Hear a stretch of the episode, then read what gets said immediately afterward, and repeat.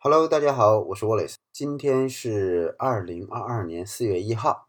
今天呢，跟大家聊一个挺有意思的话题啊。这个不是我们传统意义上的那种呃，这个教育信息的一些分享哈。今天聊一聊，就是随着二零一六年逐渐的马耳他的这个华人和家庭越来越多，嗯，中国的家长带着孩子来到马耳他。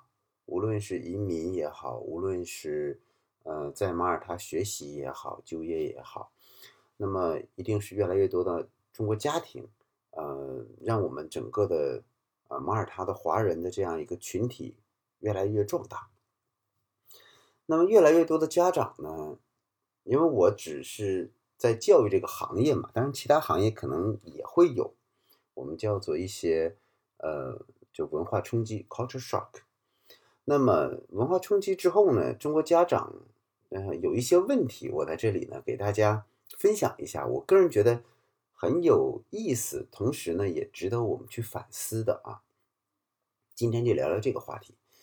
移民，更多的中国移民家庭来到马耳他后，通过他们一些不理解和一些对马耳他教育的疑问，来看一下。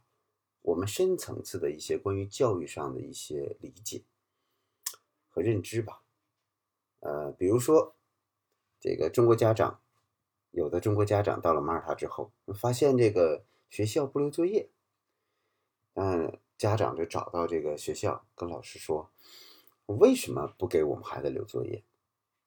啊，那下午都干嘛？闲着没事干，怎么可以呀？呃，还有一些家长到了马耳他说：“我们是外国人啊，我们对马耳他的教育不太了解，你们应该给我补课。”嗯，然后呢，有一个中国的爸爸啊，在国内跟这个妈妈打电话的时候，妈妈说：“我们现在孩子在在这个下午的时候在跳芭蕾舞啊，在在这个跟学校参加活动。”这个爸爸说：“你有老师电话吗？”你为什么不要求老师给我们的孩子多留一些文化课的作业呢？你让他去做这些事，是不是荒废了？你怎么带的孩子啊？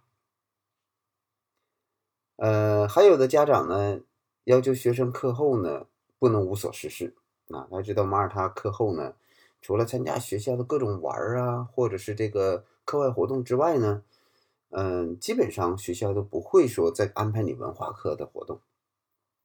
但是中国家长就焦虑了，说这这么大段的课程让他们去玩，简直太浪费了。我要把他的时间填满，怎么着也得学一个钢琴，对不对？所以我要找专门的钢琴学校，或者是找钢专门的这个老师去给我孩子补钢琴。然后有家长也问说，马耳他有没有华人的培训班，补这个语文、数学啊，甚至。我的孩子英语太差了，外国老师呢，周围的外国人说话听不懂，有没有中国人补英语的？嗯，然后问马耳他有没有专门的华侨生补课班？啊，在这个得知没有的时候，目前还真没有专门补华侨生的，这家长非常的不理解，还诧异，说为什么连马来西亚都有，这马耳他就没有？啊，你这马耳他怎么这么相对马来西亚还差吗？怎么教育这个事儿这么不专业呢？然后呢，就问学校说有没有马术课？当然，大家知道马术呢，你得养马呀，养马可不是个简单的一个工程，对吧？像我们知道个别的英国学校是有马术课的，但并不是马耳他所有的学校都提供马术课，他们有链接呢，一般都是跟马术俱乐部链接，但这并不是学校提供的啊，算是一种课外活动。他觉得我我在我本地是贵族学校，我都有马术课。马耳他号称这个国外的学校，怎么可能没有马术呢？啊，马耳他还有一个说哈，马耳他最好的学校，你看看那个操场，还没有我们家里的这个操场好呢。啊，他们家是南京啊，南京的公立学校的操场。都比这个马耳他最好的普通的公立学校操场说都比马耳他最好的学校要好，嗯，他说的是事实，我想。呃，还有一些家长到了马耳他呢，就特别的对这里这个怎么说，嗯，不习惯。但是这个建筑啊这么旧，黄了吧唧的啊，就 也不现代，是不是马耳他太穷太落后了？哎呀，后悔怎么来这么个破地方，鸟不拉屎的地方啊！啊，还有家长呢，甚至。认为这个在做续签的时候，大家说你要提供资产证明，他说这个不都是中介做的吗？这都不是学校也应该做的吗？我的代理人做的。还有一些家长说，这澳洲给一次的给好几年的学生签，为什么马耳他一次只给一年的签证？你们是不是搞错了？还有一些在国内正在等签证的一些学生说，这个签证已经过了十五个工作日了。这完全是马耳他大使馆在违约。嗯，其实他可以向马耳他外交部去投诉一下。只是呢，如果一个人的签证被考虑太长时间，很可能说明你的材料有问题。你可以质疑他啊，没如期给你发签证，他也可以拒签你。关键，谁是在掌握标准？我想这个学生可能他自己还没想明白。当然，这所有的这些问题都可能跟他自己对以前的生活环境以及面临新的环境，用以前的这些思想啊或者是认知去理解。可是我们忽略了一个背后的真相。这个真相是什么呢？凡是有所有这样想法的家长，我个人。啊，只代表我个人的一些观点。那我感觉，这些家长来马耳他，他不是想让孩子融入到马耳他的教育体制，融入到马耳他的学校，而是要把马耳他改造成他们认为的马耳他的样子。咱且不说马耳他人愿不愿意啊，我们就说内卷。我突然。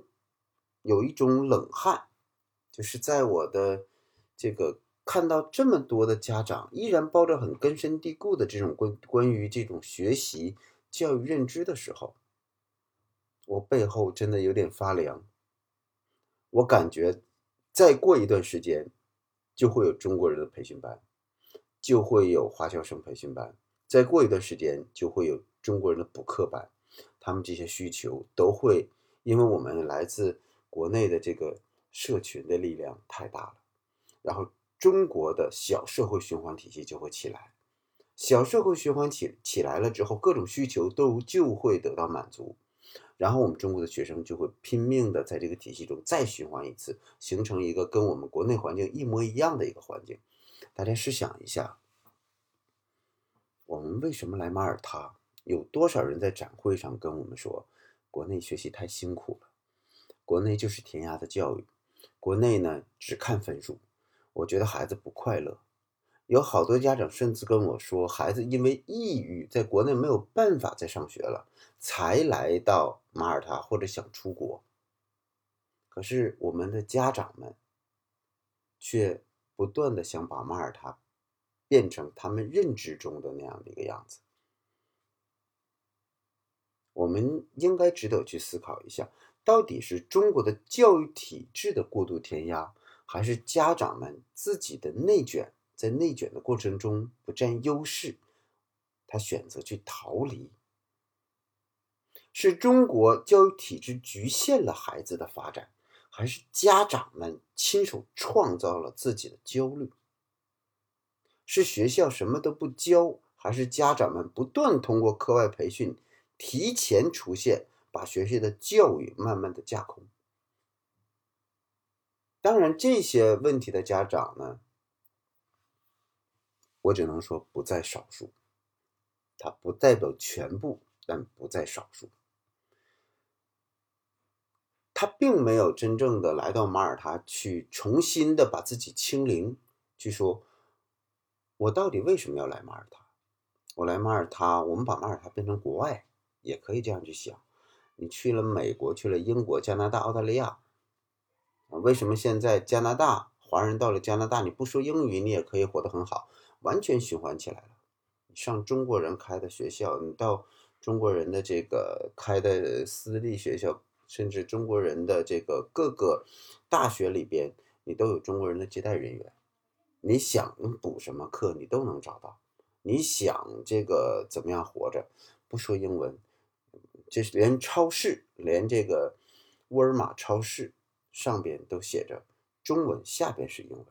在蒙这个 Richmond，我们在温哥华的时候，那个 Richmond 的超市里边，就华人区，全都是华人，你不需要说说英文，全是中文。我们又创造了一个国外的中国城，我想。也许再按照这样的趋势下去的话，马耳他也会有中国城，也会有华人聚集区啊，这些内卷又会产生，又会不断的产生新的焦虑。我们其实真正输出焦虑的，我觉得不是中国的学校，也不是中国的高考，是家长自己。来到马耳他，最主要的去看看人家怎么活的。这老外怎么活的？老外怎么活的就那么幸福？羡慕之余，我们却不断的想，我们怎么能够在成绩上比他更优秀？我得补课，我怎么抄近道，而不是跟他一起去感受一下他的生活，他的节奏。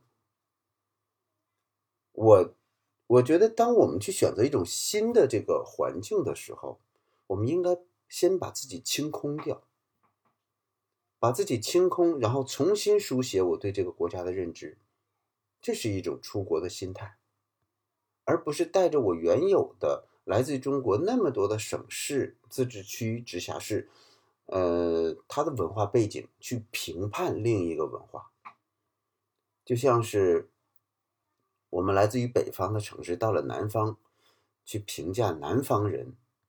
然后南方人又带着自己南方人的文化去评价北方人。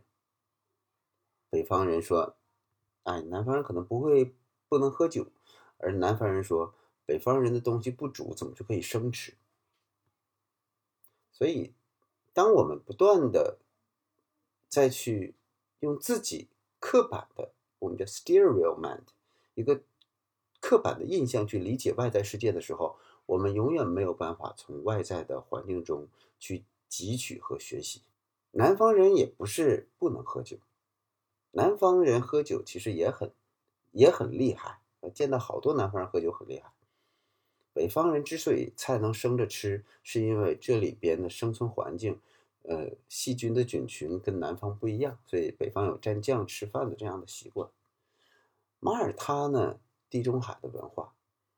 或者是欧洲的文化，或者是英国的教育文化对他的影响，导致了他跟我们中国的文化是截然不同的。既然我们选择了马耳他，选择了能够让孩子得到这方面的教育，我们是不是应该去想马耳他的家庭、马耳他的父母、马耳他的学校是怎么跟孩子交流沟通的？我如何能够把？这样一种文化融入到我的生活之中，去做一个补充。马尔他老师说：“你自己想学，你就自己学，你不要要求我作为一个老师给孩子留作业，那是两回事。我有我的教学计划、教学大纲，我尊重是马耳他国家教育部给我的教学大纲，我尊重的是我的教学框架，我不尊重你家长的需求。你喜欢留在这里，你就留喽；你不喜欢，你可以转其他学校啊。”那你为什么要求我按照你中国老这个家长的要求去给孩子留作业呢？这是他们很不理解的地方。我这里先要澄清一下，并不是所有的年级都没有作业的，只是个别的家长觉得他那个作业量不够而已，他就想这个不够，他他还有太多的时间是空余的，他要去加上。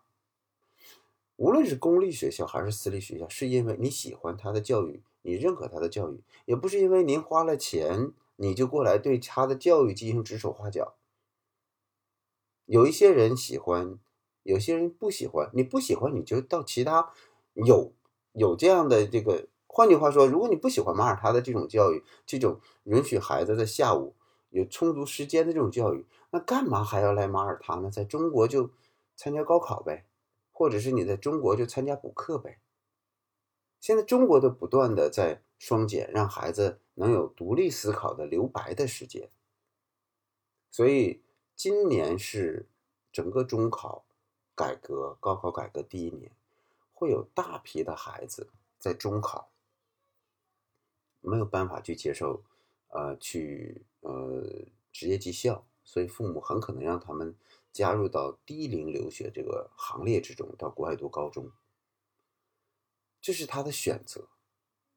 那既然你选择了到国外，就应该按照国外的教育体制走。我们很多的家长在扮演校长的角色，你不应该这么搞，你不应该这样去不留作业，你不应该不开这门课，你不应该很多的都觉得呃这个学校不应该。我想请问这些家长，就是。嗯，当您来到马耳他，或者是您从中国来到马耳他，在来之前去想一想您出国的初衷。您是带着一种想把马耳他变成中国的一种使命呢，还是说要把孩子变得更快乐的这种使命？很有意思，这几这些。中国家长这几年反馈出来的一些问题，让我深深的今天有了有所感悟，然后就跟大家做一个小的分享。您是带着固有的对教育的认知，在中国这种印象的认知过来去评判马耳他，还是全身心的清空自己，在马耳他找到自己人生的另一种可能性，为自己的家庭，为自己的孩子。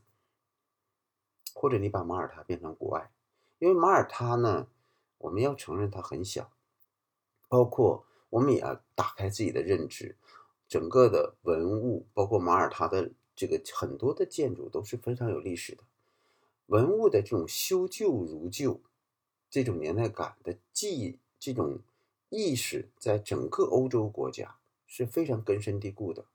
二战时期，德国柏林被炸成一片瓦砾。柏林人是通过那张每个街区的照片，把柏林重新恢复到了战前的状态。他们热爱这座城市，而不是直接就拆迁盖上所有的新的建筑，让以前的柏林荡然无存。波兰也同样做了这样的事情。波兰有一个叫红砖广场的，在华沙，我也亲自去过，也是凭借着一张照片。啊，波兰是二战时期德国。最早攻克的一个国家很落后，当时他们，后来德国，我印象中的波兰很落后，但是发现其实波兰的华沙也是很先进的，因为这也是一种刻板印象。我觉得在不断的去呃国外，我走了三十几个国家，对我最大的一种收获就是每到一个新的国家，我都把自己清空，然后去接受它的文化，感知它的思维方式，甚至努力去学一学。他本地的语言，品尝他的美食。如果我去评判，我就影响我这份体验了。而当我融入去在这个环境之中，我就会感受到这个民族思考问题的方式，它会补充到我自己的认知之中，这会让我开眼看世界。四月份呢，有一些家庭已经准备要入境了啊，签证下来了。呃，但是现在国内的疫情呢又有所抬头，呃，虽然欧洲开放，但并不代表没有病毒，所以为了自己的健康，还是要注意行程上的这种防护。呃，希望大家旅途平安。啊，如果大家对我的喜马拉雅电台感兴趣，把您的问题呃在这个私信呢，或者是留言板上留下，呃，我看到。会一一的给大家做回复。好，这就是今天的节目。